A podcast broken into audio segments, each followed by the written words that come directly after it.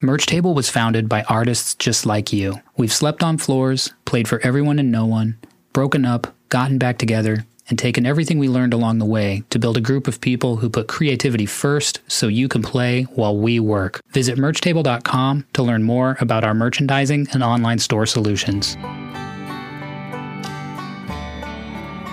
Hi, hello everybody. How are you doing? I'm Ray Harkins. You're listening to 100 Words Less, the podcast.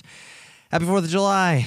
Or if you're not in America, then you don't care about that holiday. And that's fine. Or maybe you live in America and you don't care about that holiday as well. But anyways, I'm recording this in a closet. And, you know, sometimes that's just what happens. I'm on vacation in Las Vegas, staying at a, you know, nice hotel, but sometimes the only uh, private places you can find are uh, the bathroom and or the closet. And uh, that's what I'm doing right now. so that's not why you're here, though. You are here to listen to an interview with a person who is involved in independent music and is uh, playing it or shaping it or has been influenced by it in a major way. And this person uh, does a lot of those things. He's the vocalist for Stray from the Path. He is a man by the name of Drew DiJorio, which I've never, well, I said his last name out loud last week, but um, yeah, still, it's always weird when I know these people for a long time and don't have any idea how to pronounce our last name.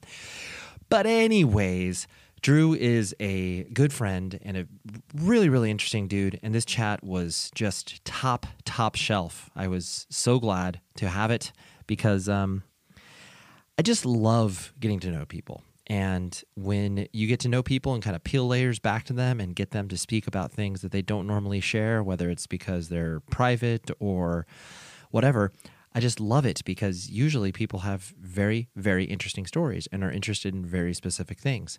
So, uh, Drew, yeah, great, great chat.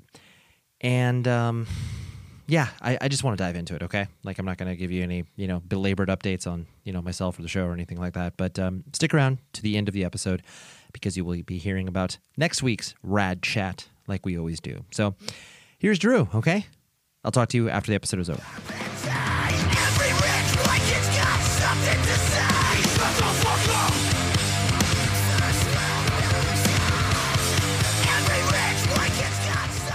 You are such a unique person to me in the fact that um, you know i mean clearly like you know we played shows together in the early 2000s but like you know i, I don't ever remember like you know shaking hands with you and being like oh drew nice to meet you. Like because I, right, right. I don't even really remember meeting tom like that either. I just remember him starting to punish me when i worked at century media to sign your your band.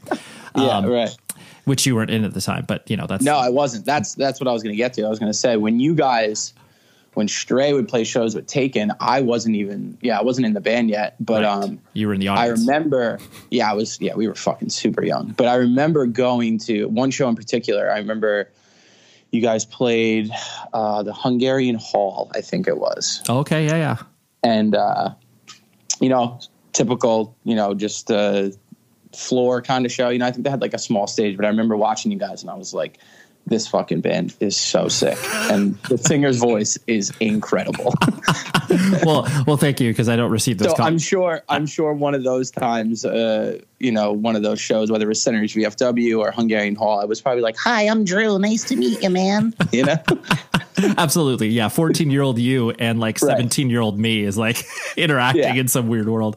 Yeah but, exactly but I, I feel like the the uniqueness of you know our relationship, and I, am sure that you have this unique relationship with other people, where I feel like I you know as you know I became friends you know or closer with Tom, um, right. you know by default I felt closer to you, and then you know I, I, I just remember always kind of feeling like oh even though like you know Drew and I haven't hung out like I, you were just there and like of course we're friends even though we haven't met like of course we're friends.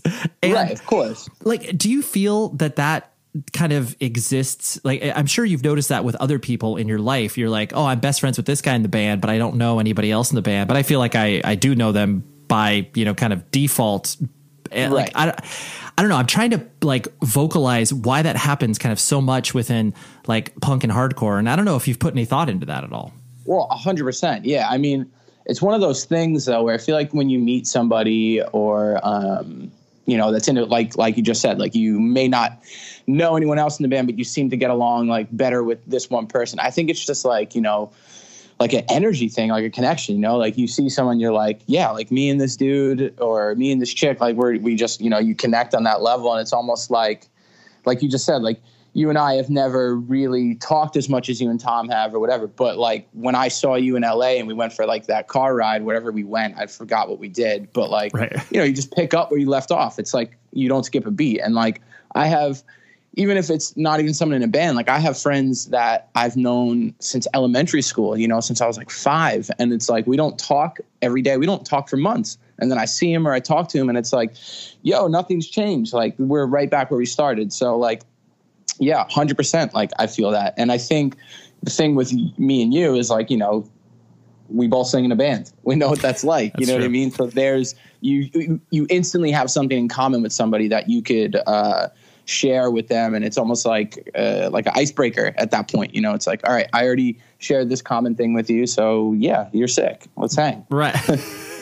yeah, and I, I know I agree all of what you're saying, and there definitely is that element of when you have these relationships with people that you've known, like you know, since high school or elementary school or whatever. There's that shorthand Right. that always happens.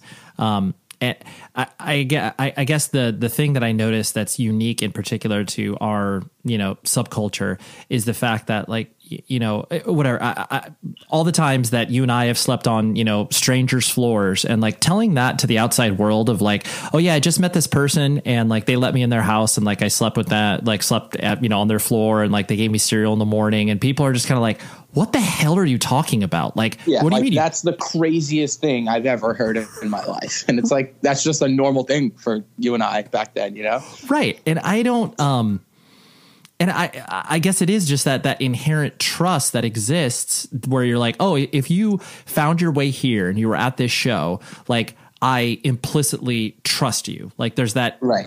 base understanding that happens Well, it's like you know, like you said in in the subculture and stuff. It's like the the this place that we have. You know, whether it's a, a huge venue or like whatever your scene is. Like it's just like all the other stuff in life. Like you go there because it's like it's almost like your escape. You know what I mean? So when you are there, you feel safer in an environment like that than you would, you know, sometimes in your own home. And I mean, it, it's pretty crazy to think about, but like, you know, you go to these places and you meet kids and you meet people at shows and like, I've, uh, you know, it, it, I've seen kids come to shows and be like, Hey, like I met my, my boyfriend, my husband, my best friend at one of your shows or stick to your gun show or counterpart, whatever it is, you know what I mean? And I, I think that's, it, it- it's really an amazing thing to just like instantly walk into somewhere and just feel comfortable and be able to like trust who you're there with, you know? And I think that's that's it's it's really awesome. Yeah, I think you hit the nail on the head. It's the the the safety that you feel. I mean, especially, you know, when you're playing these shows in front of, you know, 40, 50 people, like you almost Right.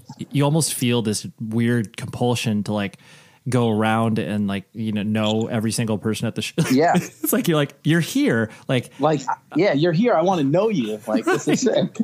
right like how I, I like who did you come to see I, you know i don't care if you don't like my band that's fine but like Right. it's cool you're here like we could probably be friends in some weird way Yeah. Yeah. 100%. Such a weird thing, isn't it? It is, it is, and especially when you try to uh, vocalize that and explain it to people who, uh, you know, I, I affectionately dub as civilians, where it's like they just don't have, they don't have the experience with it, you know. And I don't, Yeah. No, you're right. and I don't blame them. Like, you know, it's it's not like this. Oh, we're part of this cool secret club that sleeps on people's floors that we don't know, but like, it, it just doesn't it doesn't add up in ways that most people would um would ever you know because it's not like you would expect anybody else uh, to like travel to a different city, meet someone randomly at the mall, and then stay at their house. They'd be like, "Oh no, they're like a serial killer." Like what? No, but you know it's like you know when you when you try to explain you know what you know being in a band or like especially like a hardcore band to like somebody that doesn't get it like their their perception of it is like this this glorified lavish thing and it's like yo it is not that at all and like like you said you know you sleep on people's floors when you start out as a band like that's just that's just how it is. That's how the real world is when you're trying to be a musician or be in a band. And like, uh, it's just crazy to think like some of the stuff that we've done and like been through as a band, even like as an individual, is like, what in the world were we a thinking, or we just weren't thinking because we really didn't have a choice, you know? And uh, it's just crazy, man. The Yeah. whole the whole lifestyle is nuts. I love it. I agree wholeheartedly. Um, in you know kind of narrowing the focus in on you as an individual uh, there it's interesting because you know like you uh, clearly have been in a band for a long time you've done you know a fair share of interviews but like sort of like really super simple biographical information on you as far as like you know like where you were born and all that stuff like it's just not readily accessible and like i don't um sometimes when i run into that i'm like that's weird like that's just uh, certain things that just kind of pop up so like i'm, I'm gonna Yeah. presume that you were you know like born and raised in like kind of the long islandish area but please correct me if Uh-huh. i'm wrong No, hundred percent. I, I was born in uh, I was born in Stony Brook. It's uh, in Suffolk County on Long Island, and uh, you know I'm born and raised Long Island. You know I um, currently right now I'm actually down in Florida. I've been down here for like the past two months, and uh, my brother lives down here. My brother and my Oh. niece. So I came down here. I've I've been coming here for years, but I've always flown down, and like without a car, it's kind of you know it's it's hard to get around. It's not like we have like a like a railroad system down here, you know. Right. So I drove down uh, in the middle of April as soon as like Stray was uh, was done recording, and uh, yeah, I've been down here ever since. I'm actually going back on Monday. I leave to go back to New York, and uh, I'm glad I came down here because it's it's been it's been awesome. Like my brother's got a little condo right on the beach, so I've just been hanging out here, you know. But uh, yeah, you're right though. Sorry, I just trailed off. I was born in New York. no it's fine yeah you were just you're looking at the beach and being like oh man really that's exactly what I'm doing right now. I'm literally looking at the beach as I'm telling you this. That's so good. The um and so you your family structure. I mean, clearly you mentioned your, your brother, uh, older or younger brother. Older brother, yeah, I'm the youngest of three boys. So Okay. uh, Oh, rest of my family's yeah, the rest of my family's still in New York, and uh, my brother moved down here. Like he was he was born in Queens. We have the same dad, different mom, but uh, so he's my half brother. But um, Got it. he came down here probably like 25 years ago. He's older. He's uh, he's in his 50s. So my parents are mad old. So My parents are mad old. That's funny. So so Yeah. there was always that that uh you know kind of uh weirdness in maybe in elementary school where they were like, is that the grandpa or the dad? I can't tell. Well, the thing is, is my dad is going to be 80 on June 9th. Okay. And uh, he looks like he's 60. So Amazing.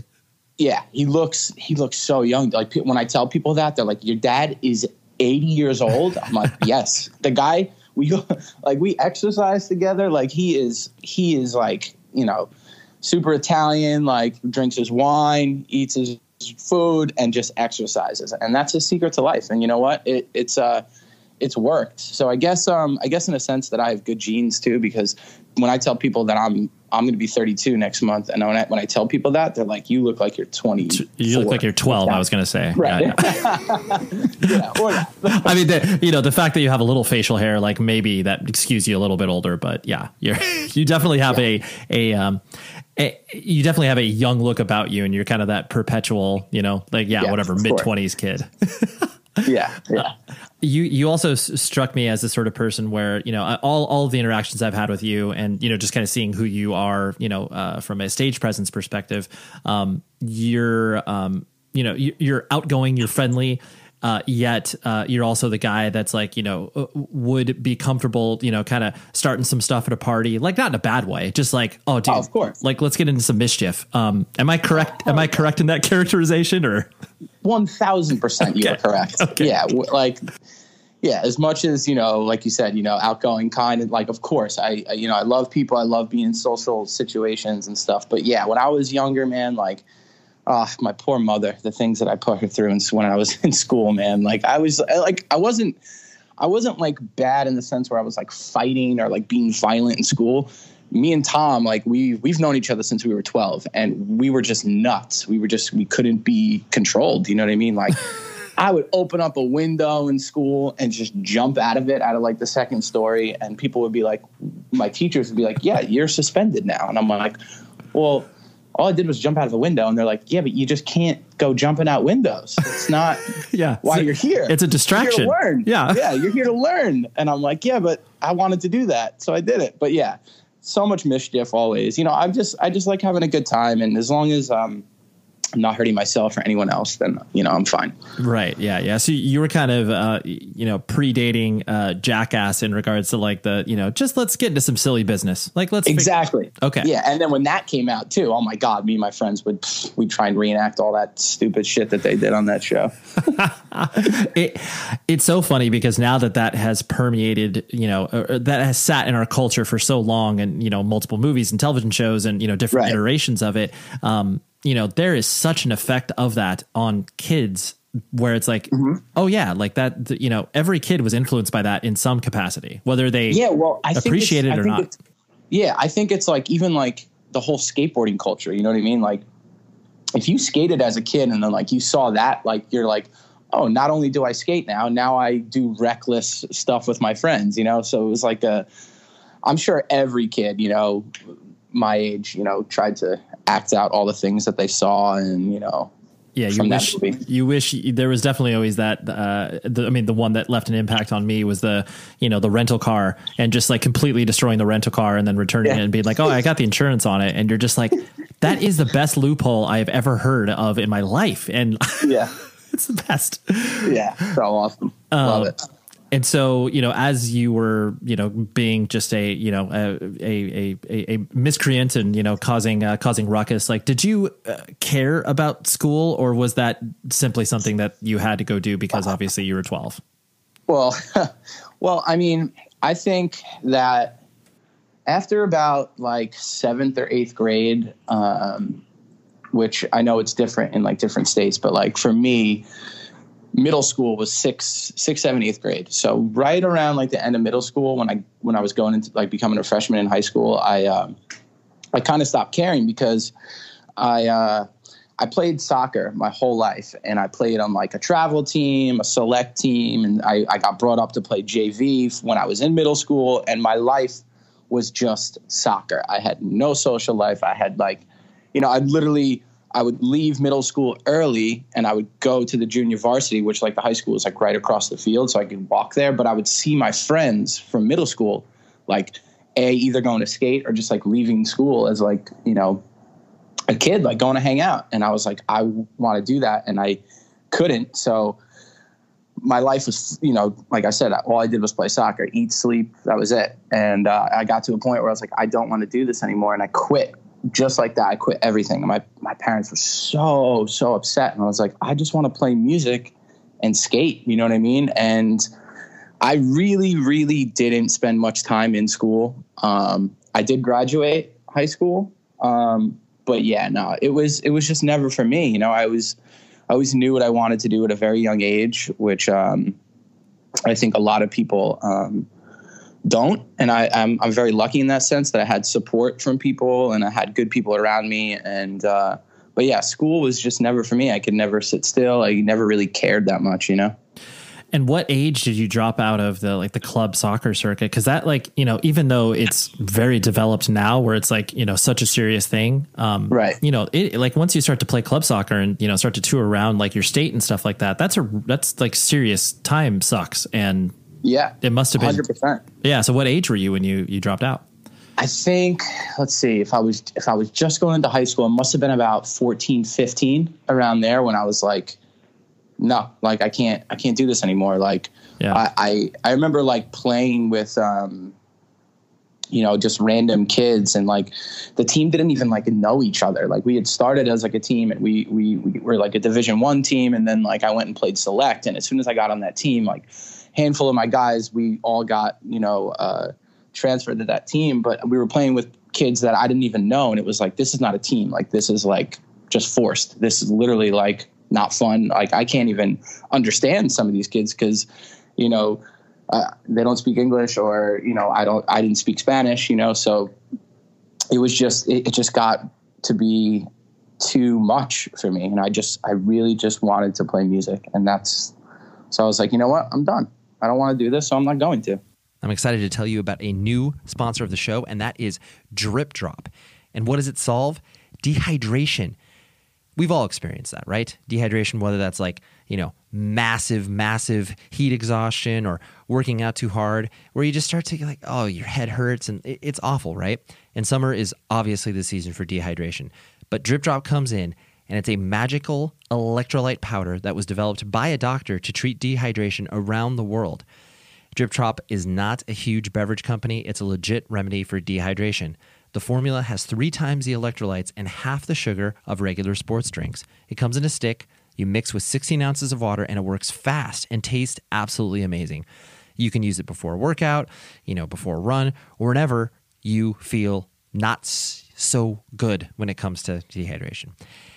Say about headaches, fatigue, and however else dehydration affects your life. So I got sent a box of this stuff and I was like, okay, you know, I've seen this sort of stuff before. And I was like, I don't I don't know. Like how how how much could it affect you? I tried it and it's absolutely incredible. And what's even cooler is I was able to dive into the website and saw that like I said before, this thing was invented by a doctor and he is still delivering these packets to people in countries that are suffering from dehydration. So not only can you use this to benefit your life, but this product also helps people around the world battle dehydration. Go to dripdrop.com slash words to get 20% off each and every purchase, okay? That's dripdrop.com slash words to get 20% off. Please try it out. I really, really like this, and I think you will too, okay? Now, on with the show. When did it hit you that you kind of like missed the, you know, team camaraderie? I mean, you know, that clearly is what propelled you to kind of quit because you were in a situation that was untenable. Um, but Yeah. like, did you ever kind of miss that, you know, once you were like uh, 18, 19, it was kind of like, oh man, like, I wish I still had that feeling, but you know, I mean, clearly you had it with the band as you were starting to build Right. it, but well, um, I I do think about it because I always think about like, hey, what would life be like if I didn't like you know go on and like tour and do this? I was like, well, I probably would have kept playing soccer and like you know I still like mess around. Like I you know I have beach soccer ball down here. I always randomly play when I'm home, and I'm like, damn, I really do miss playing, but like that was it. You know, like it, it was never it was never like a, a goal of mine to uh, really do it. I was just good at soccer, and you know, my parents put me on a team, and I just wanted to run around and be crazy, and that was it. You know, but I but you know, like losing like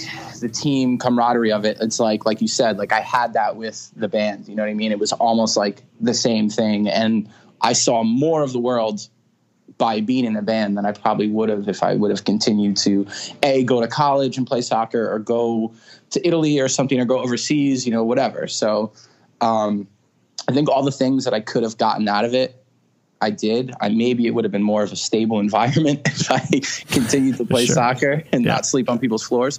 But uh, you know, I'm I'm I, I don't regret a thing. Yeah, no, I, I I mean, yeah, usually you end up in that spot where it's like, oh yeah, this you know felt like the right decision. But I, I like the way that you phrased it, where you felt like you got what you wanted and needed out of it. Because I think, I mean, most people experience this in life, where you know you kind of once you start to do a thing and it becomes your thing, whether it's your job, your hobby, or whatever. Right. part of the human experience is that like you know you should eventually know like when it's run its course or when you feel like you need to stop. And i think a lot of people you view that as a bad thing but it can very much be like no like you got what you needed out of it. Like and now it's time to move on. I think you know a lot of people they just stay stuck doing um, something that they may not want to do because they think they have to, or uh, you know, and it's it, it sucks, you know, to just watch people be miserable with their lives, and uh, yeah you know, yeah it's not it is it, it is what it is, though. You know, I mean, there's a lot of people that um, could have gone on to do different things, but you know, maybe the the hand that they were dealt in life wasn't the best, you know, and uh, which I totally understand. But um, yeah you know, I hate, hate watching people like that are brilliant people that are just stuck doing something that they just don't want to do, and it's like, well, why you don't have to do it? Like, you Yeah. don't have to do that. like, So- totally. nobody, nobody's saying that you have to. You could do anything that you want. Yeah, like and especially too, there are there are necessary things that you have to do, you know, whatever. Like clearly people work jobs that they don't like and like that's fine, but you can also hmm. reclaim your time in many different aspects of your life, but you know, the moment that you start to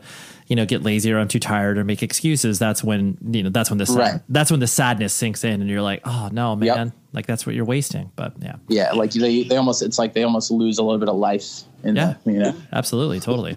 Um, Yeah. So when did um, I mean, like you said, you you dropped soccer, and you know, school is not important, and then music kind of consumed you. Um, you know, what was kind of the inflection point for you on that? Was uh, you know, who was introducing it to you? Um, you know, how did it kind of start to weasel its way in your brain? Well, when this is a funny story. When I was seven years old, my mom packed up a car with myself, my other brother who's in New York, and my cousin. And she drove us to Woodstock 1994. And we did not have tickets. We had a tent and we got there and we met like a group of people that were like hey like we know like a hole in the fence where you guys can sneak in and mind you i'm seven years old okay i should have never been there but No, that's insane. I can't even Yes. like wherever the story goes. I already cannot believe it.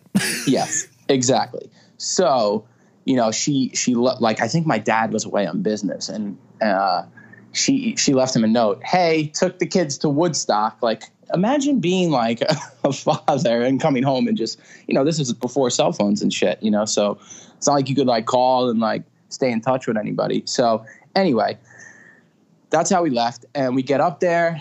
Like i said we don't have tickets but anyway we meet these people we get in and we all stayed in this little shit tent small probably just enough to sleep four people everyone next to each other. And you know we spent i think we were there for two days. And um, i got to see green day and that that was it for me i went The infamous the infamous mudslinging concert.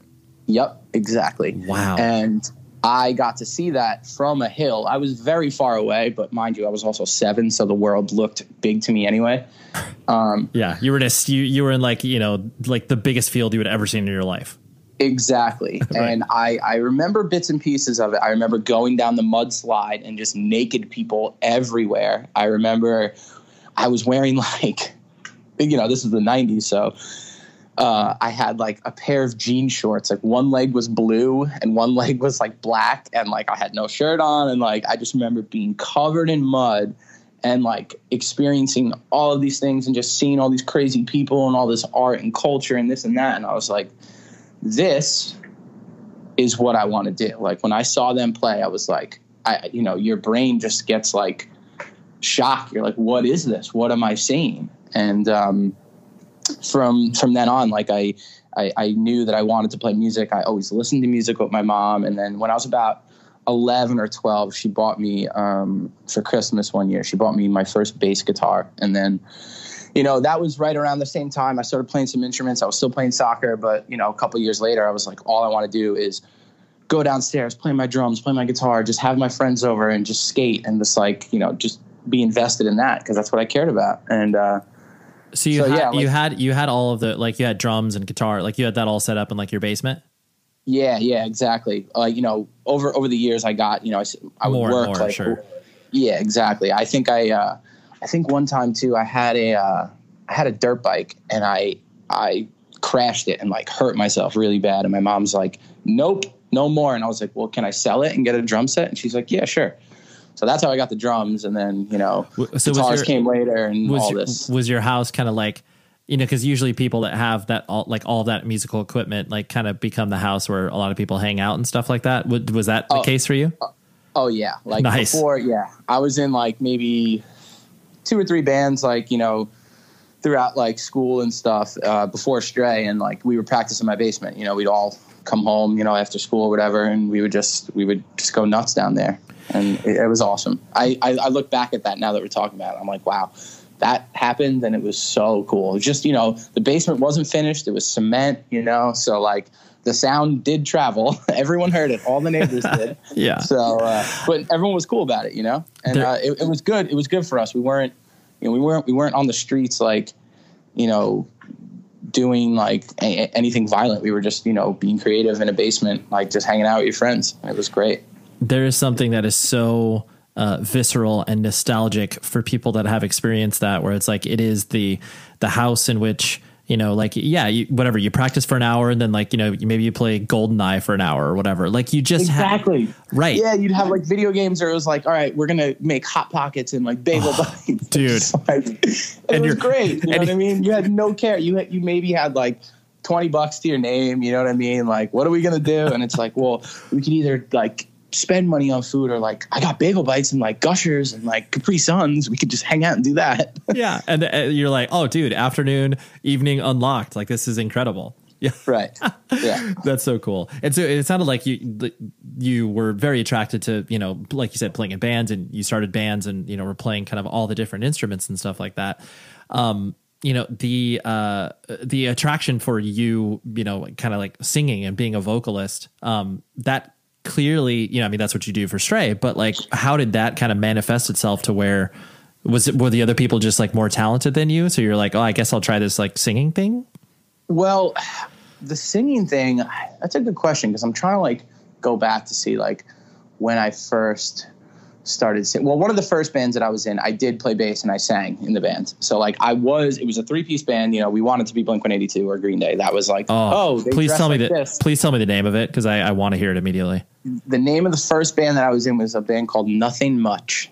Dude, per that is per like even if you did not tell me the sound of the band, I would probably have been able to guess what it sounded like. I love oh, that's and that's my favorite part about if, if, your first band is like if you could not. Uh, my first band was called Doom Society, so you can probably tell what we sounded like. Like and yeah, probably chaos. I right, love it. Right, and like I don't understand when it gets to the point where it's like you know looking at Stray from the Path, like you can reasonably guess that it's like aggressive music, but like, you know, people probably wouldn't be able to immediately decipher it. But everybody's first band, you can easily peg. And I don't know why that is. It's, it's amazing.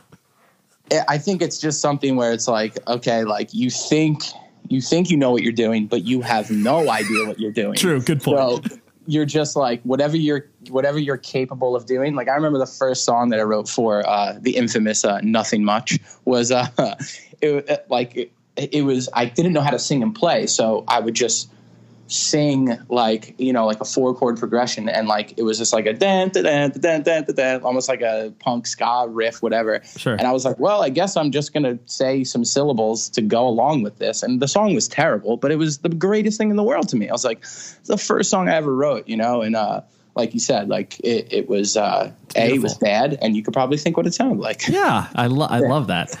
Um, this is kind of ta- uh, a tangent, but it seems like everybody that kind of came up in the the Long Island, you know, independent music scene uh, is into gambling, like in a real, real way. And like I've tried to trace it to whether it's like, well, that was kind of the culture of Long Island in general, or if that was just basically the culture of you know that subculture. Um, do you like? Well, Vitalo and Tom are a different breed of people. They're okay. Insane. Okay. All right. They're insane. But, I, they are. That's true. But, That's true.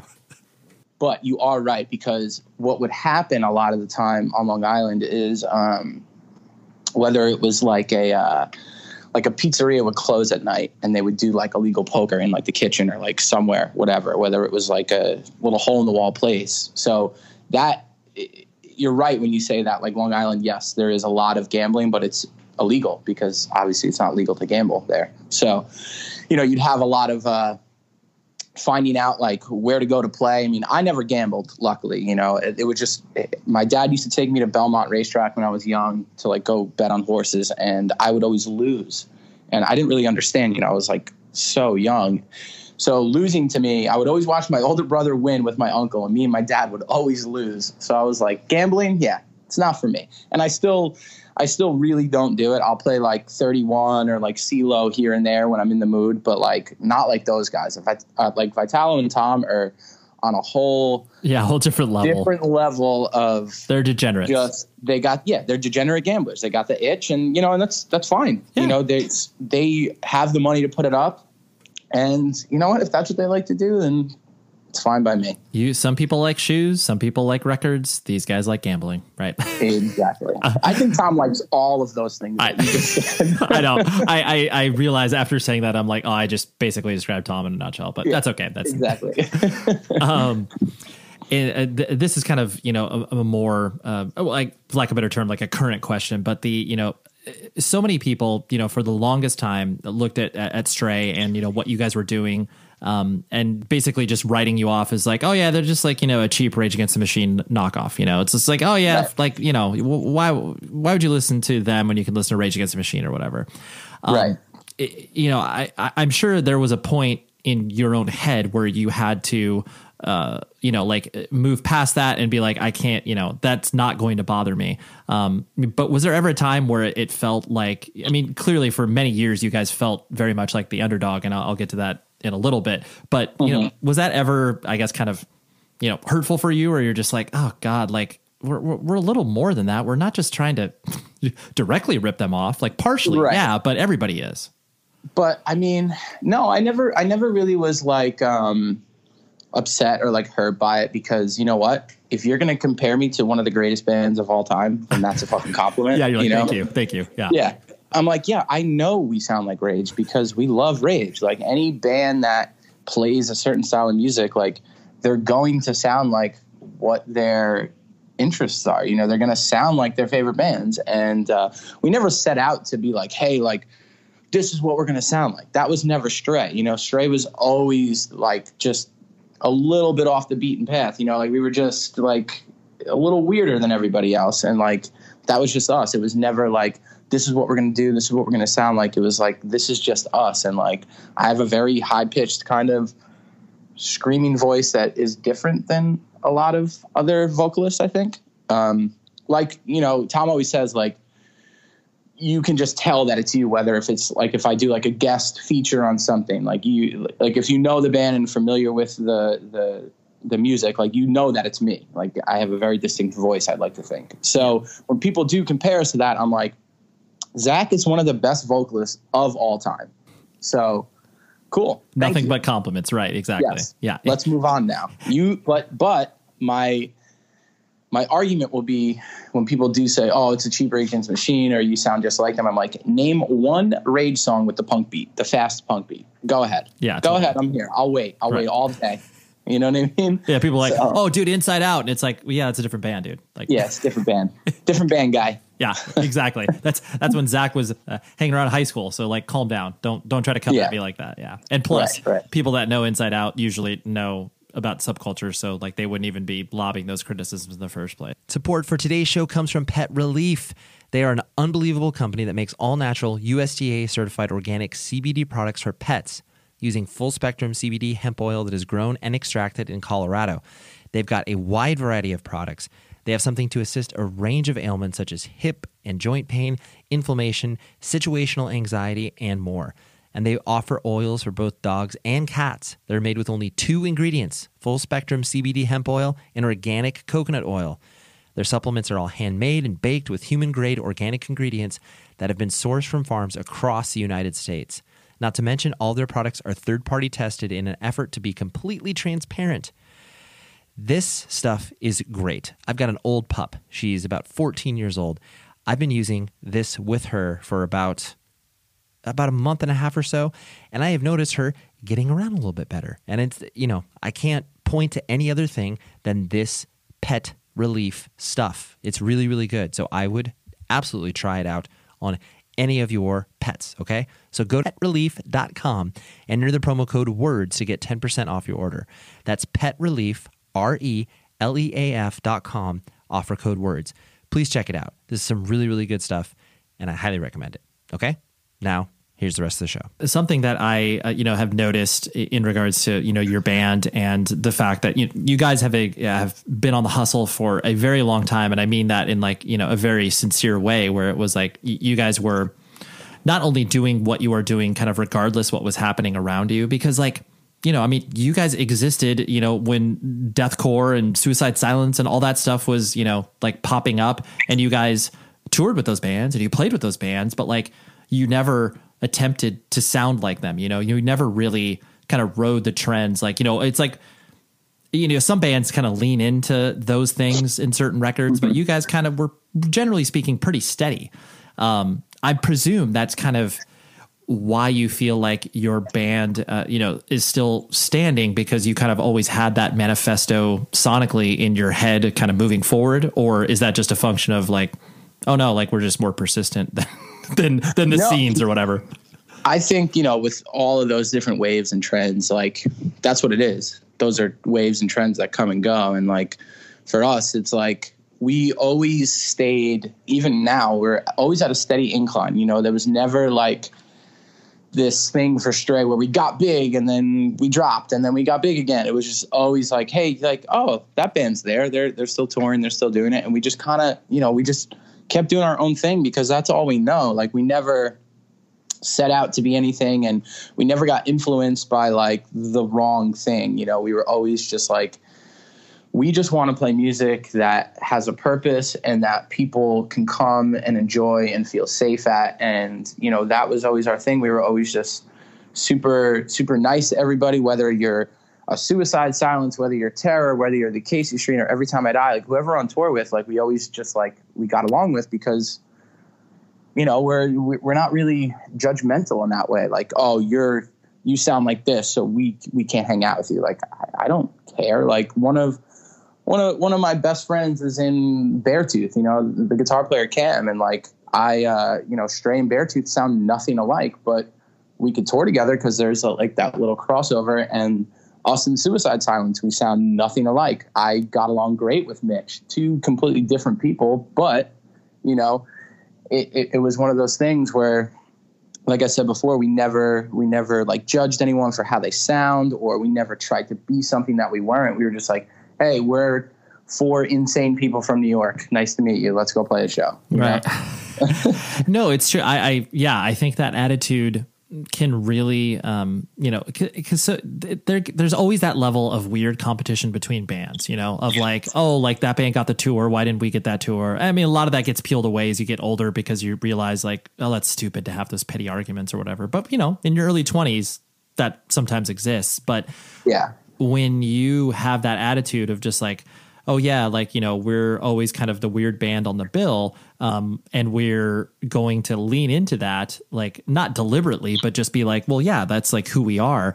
Um, I think people, whether or not you're capturing the whole audience, you're capturing a portion of the audience that's like, oh yeah, this band inherently sounds different, so I'm interested in it. Like you know, tell me more, sort of thing.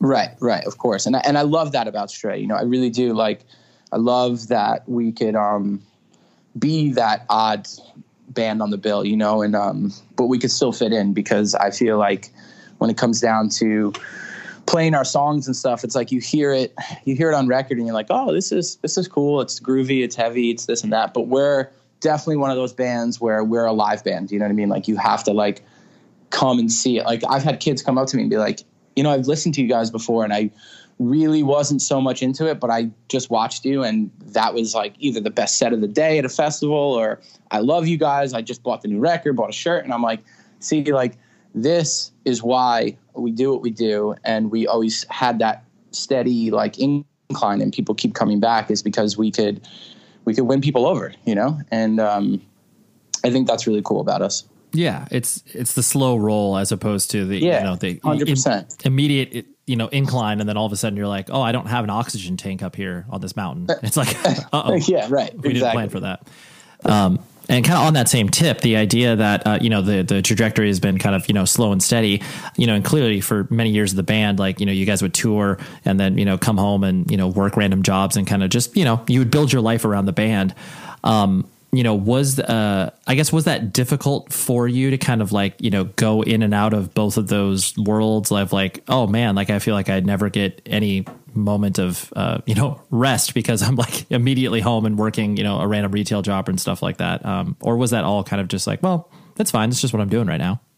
Well, when I was like 21, 22, maybe like 10 years ago, I um, there's a uh, couple different agencies on Long Island that um, it's like a per diem type of job and what it is is like you work in like group homes or like a residential setting with uh, kids with developmental disabilities and oh, okay. you just have you have to work like once every i think it's like 40 days or something like that so for me it was perfect it was like i can go on tour for a month i could come home and just pick up and just like work and i still do it I still do it. Like I flew home for Mother's Day. I worked. I'm going back to New York on Monday. I'm going to work all summer there. So like I've been doing that for like almost a decade. And um, wow. So tell tell me yeah. more about that. So basically, you are you're you're going and like, are you you know playing games with these kids? Or are you basically just like hanging out with them? Like it's a little bit of everything. It's okay. mostly it's what it is. Is like these guys. They um, where I'm at now is a is a is a um, it's a residential home. There's six individuals, all male, and all like severely autistic. And uh, I pretty much I take them to their programs. It's kind of like their school.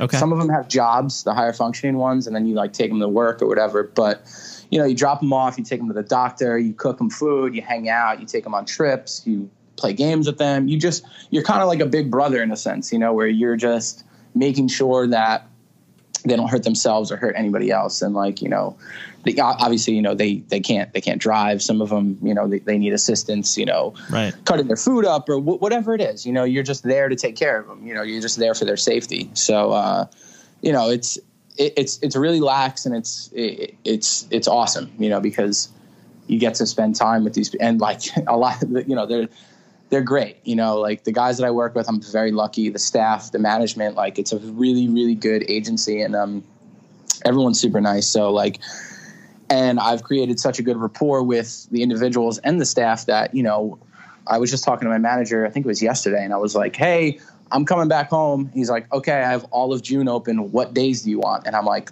here's all the days that i want to work. He goes done. And i'm like okay.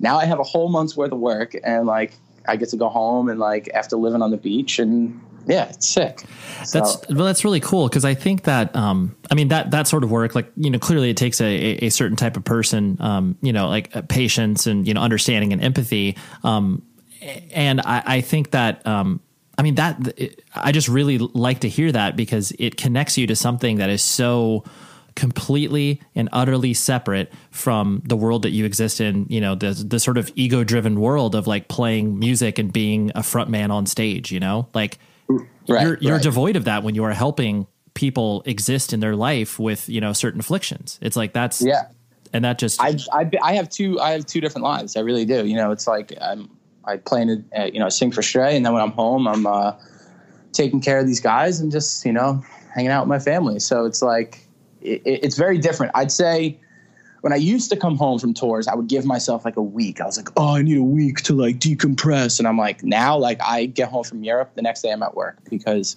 You're I need to energized. moving. Yeah, I, I can't I can't even sit still, dude. I, this whole time we're talking, I'm pacing back and forth. I can't sit still. I'm from New York. We don't. we Yeah, you don't- yeah, there's no relax. There's there's no relaxing with us. It's No. just go go go. right. There's no time there. Well, that's cool. Yeah. No, I appreciate you explaining that to me because I, I just think that that's a very uh, it's a, a unique skill set, whether you recognize it or not. Um, and I think it it not everybody can do that sort of work and service. And even though, like you said, you described it as lax, when I mean the, your situation of being able to kind of duck in and out of that job, but um, Right. you know that's not for everybody. And I think that's a really no, it's not. It's really not. valuable It- it experience. Really, it really does take a certain type of people. Like I see like staff come and go, and I'm like, yeah, this person's not going to last.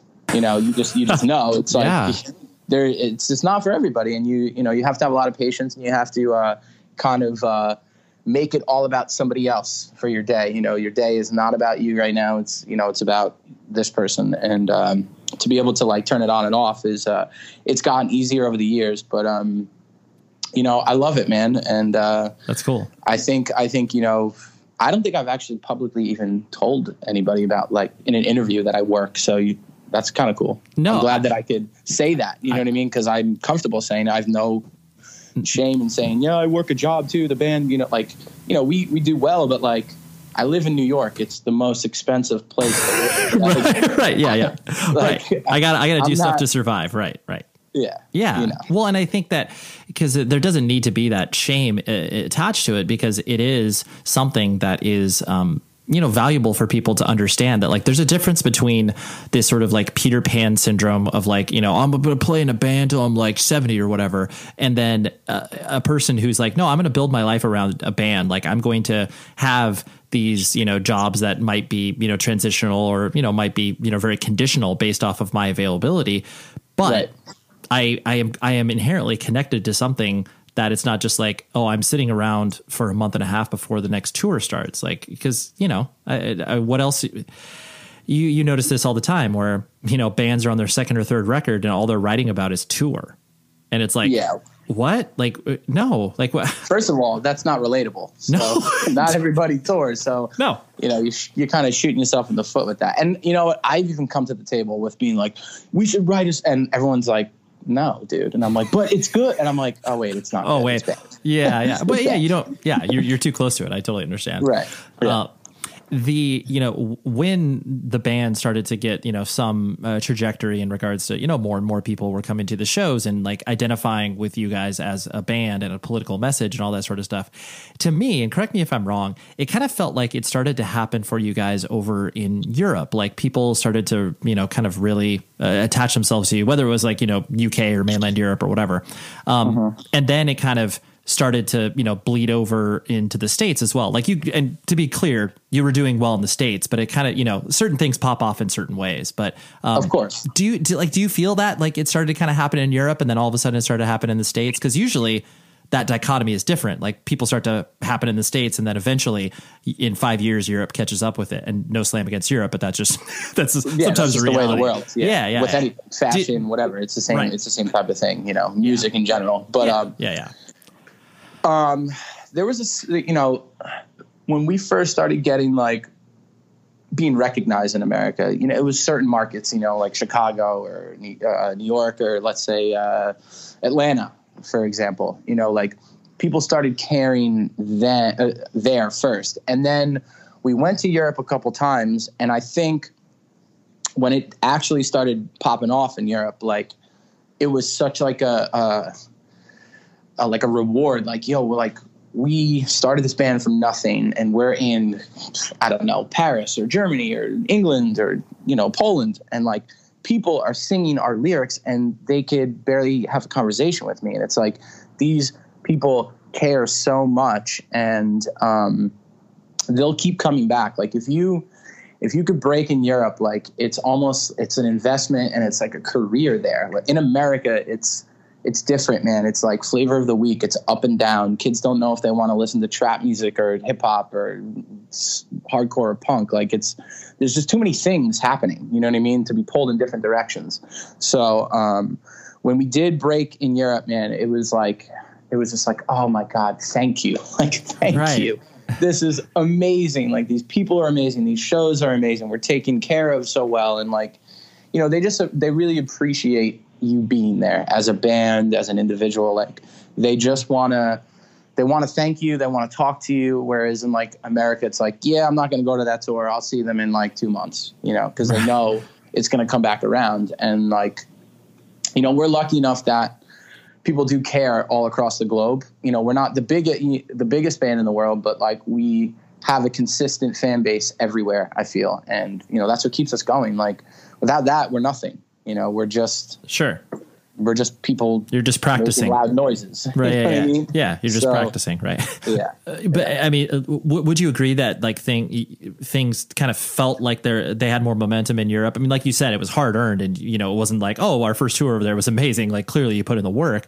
Um, but did did you? I guess did you feel that like happening in Europe, and then then it started to happen in the states? Um, I mean, I know it's tough to kind of like timeline it, and that's a real um, No, no. It, I mean, it, it is kind of tough, but like to be honest, like I feel like when it started happening more frequently in Europe, I I felt it go down in America, and maybe that's just because okay, we would we would we would play shows there, and we we're, we're just bigger there. So now, like when I come back, it's almost like I'm spoiled there. You know what I mean? So it's like sure, fair enough. it's kind of not the same reaction we'd get in certain places. But you know, America's weird, man. We toured Anti-Flag and played Atlanta, and we had one of the worst shows ever. We Right. toured on like you know, if we toured like a heavier kind of tour with like Counterparts or Stig or something, like Atlanta's insane. Or Architects, you know, we had one of the the best shows, and that was maybe a year and a half apart. You know, we played.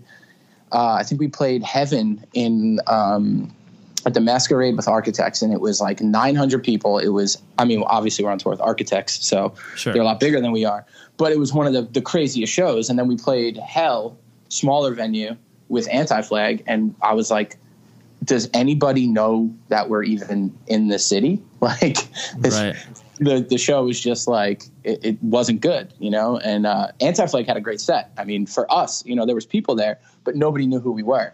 So it's it, it's really weird, man. Like like I said, you know, people will look at a tour and be like, oh, I don't like enough bands to go, or I'll see them next time. Whereas in Europe, kids go to everything. Right. They they go to everything, whether it's a D's Nutshell, a Lionheart, Terror, Stray, Stig, whatever it is, they're there.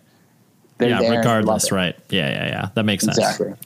Um, the you know i mean many people i mean as far as you know press and the way that you guys have been covered in regards to you know your your political leanings and you know your your message as a band and everything like that you know I, i'm not going to belabor any of those points because you know clearly they've been spoken about many times but like uh, for for you and uh, you know the the fact that you know most people focus on the singer in bands and like you know insults get lobbed at you know y- you usually before other people in the band and stuff like that.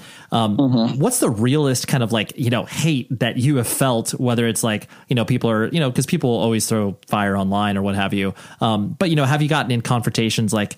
Uh, and it doesn't even need to be like confrontations like fist fights or whatever but like you know people interacting with you at, at shows being like oh you know you're stupid and you're wrong and that sort of stuff or has it generally speaking been just kind of like you know much to do about nothing on the internet Well, it's mostly keyboard warriors, you know, and you'll never really actually get confronted. But in Houston, uh, security guard at a uh, venue that we played, you know, I did the whole. I think we, you know, it was right when uh, what song were we playing? I I, I kind of forget the song, but I did. I, I said something about um, Trump being president or whatever, and the guy did not like that at all. So he came outside and he worked at the venue and he he didn't like he got in my face but it wasn't like i'm gonna "Fuck fight you like i'm gonna fight you this and that i'm like he just like had a lot to say to me and i stood there and i listened to him and i was like okay i was like you know you have your opinion and um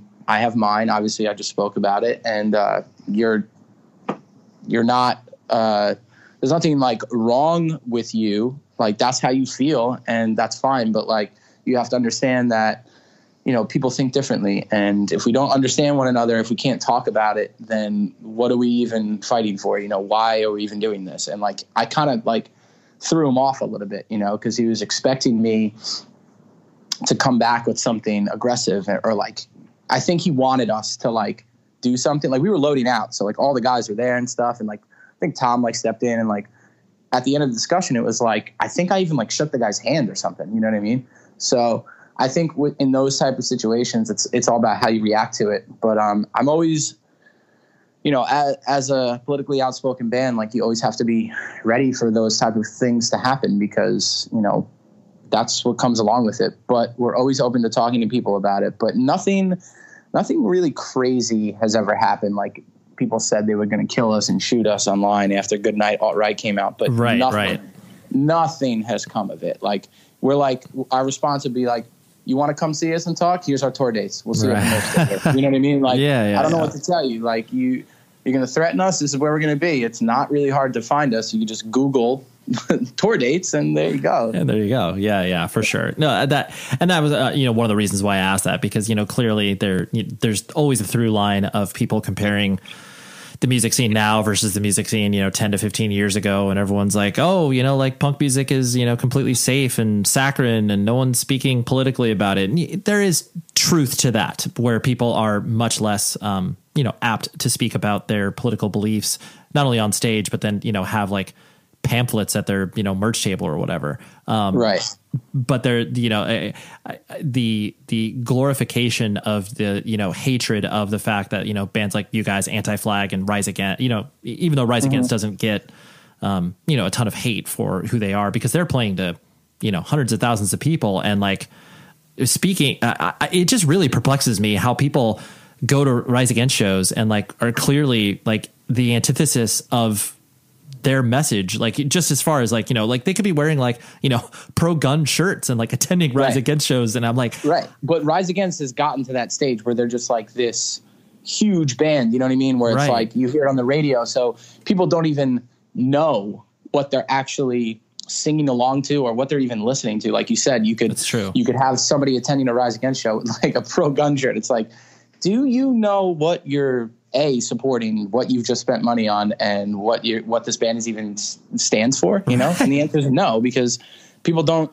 some people just they don't care. They want mindless. They want they just want to sit and you know they want to drink beer and they want to get drunk and just watch music. And that, that's fine but it's like it's so funny to see that. And like i'm so glad that you said that because there's so many people like that you know that don't even know what they're even uh, listening to you know they don't look into it Yeah, well, it, it's like, it, I mean, the way that I view it is, it's very much like an entertainment product. Like, and Right. that, and for people like you and I, it doesn't make sense because we're like, dude, when you're consuming art, like you're consuming all of it, not just like 20% of it and leaving the other 80% to the side. But like, that's not how everybody thinks and functions. And it's like, oh, yeah, No. it takes bands like that to remind you of like, oh, yes, there are people who are like, in a direct opposition to what they believe, but you know they'll still they still want to hear you know "Swing Life Away" or whatever.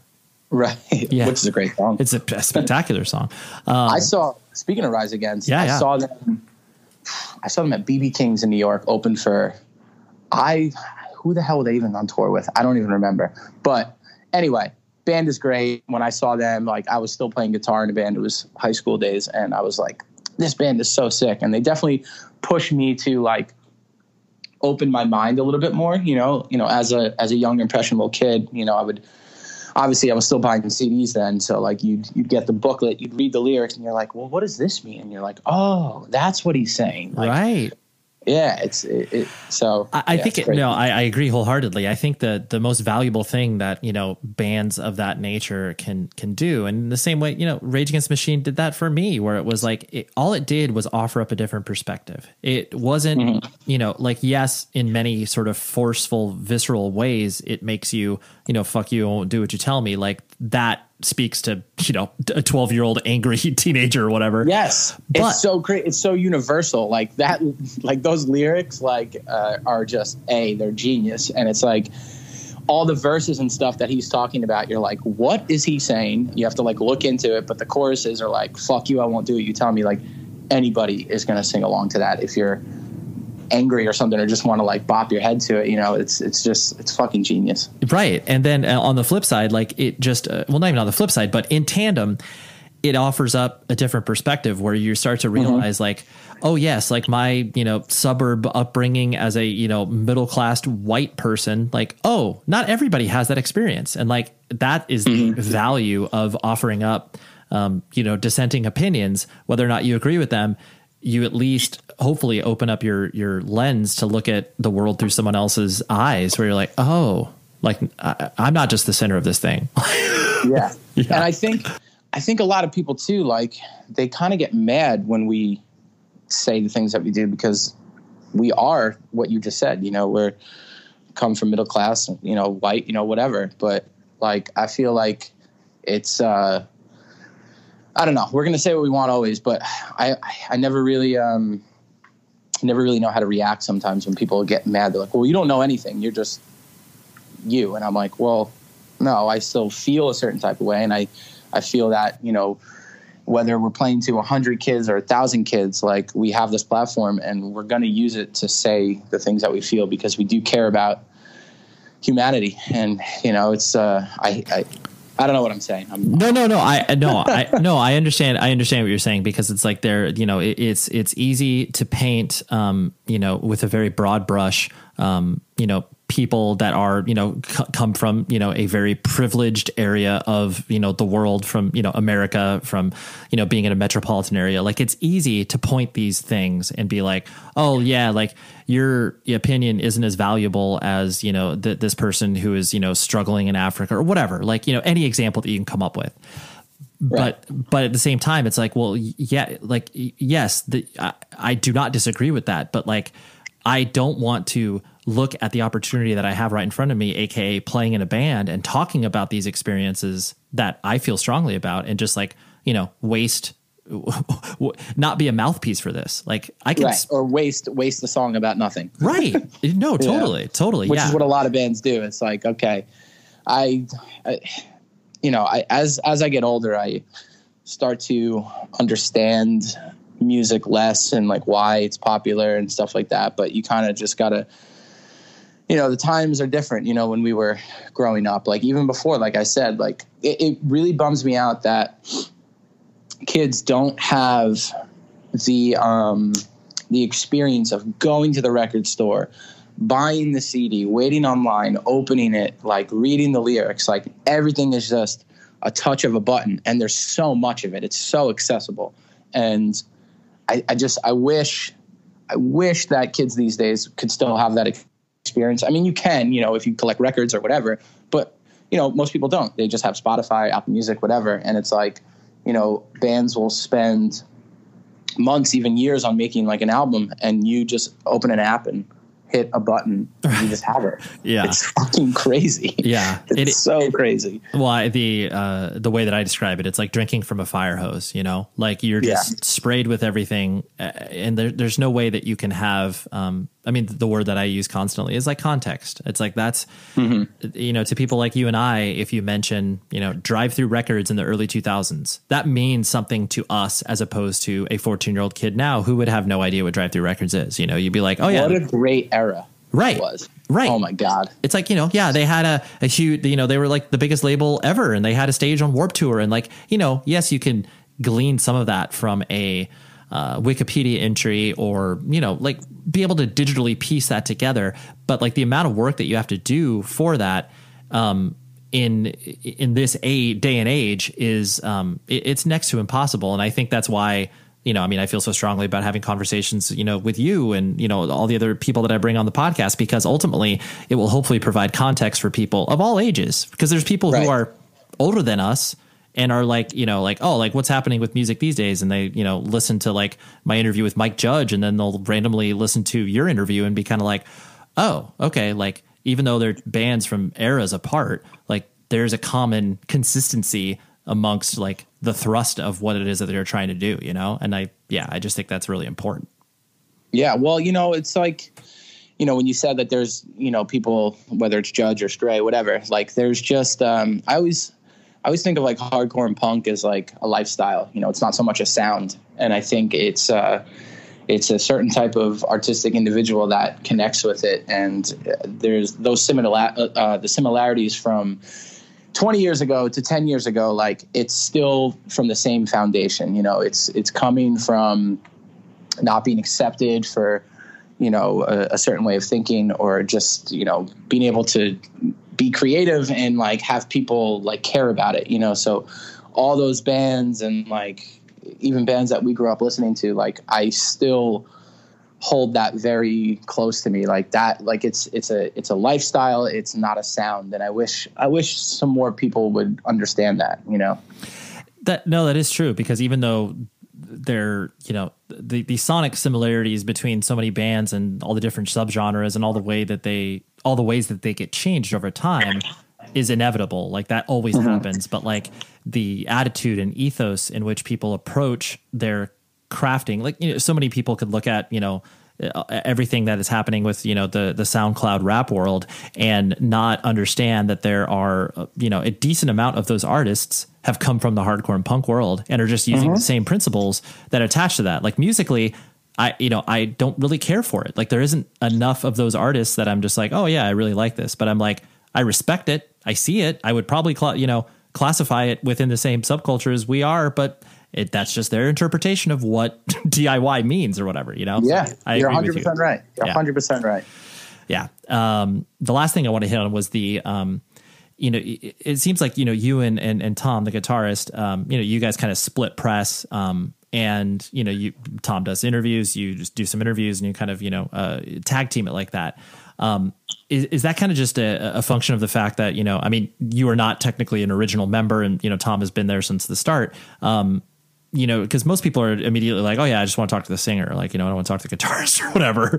Um, right right is that just kind of a function of like the way that you know you guys have just divided that labor um, just because it is it is you know unique from that perspective because like i said people usually do come at one person in the band Right. Well, I think you know Tom is uh you know he's he's got a lot of energy and he has a lot to say. Like a lot, you know, we all the writing behind this band is all done together. And I think you know when people started wanting to talk to us, we'd be like, to be honest, some days he's like, hey, we have. uh press at this time. You want to do it? You want me to do it? It's kind of one of those things you know? It's like which like do i really want to sit down right now or do i have to go do this? And like sometimes it'll be like can you do it or you just do it? You know it's kind of like like in the moment we we think of it whether who's going to do it or not. But a lot of the times i like i like when we do them together because he is um he's so uh well spoken You know, sometimes me, my head's in the clouds and I have no idea what's going on. But uh, it's always been that way.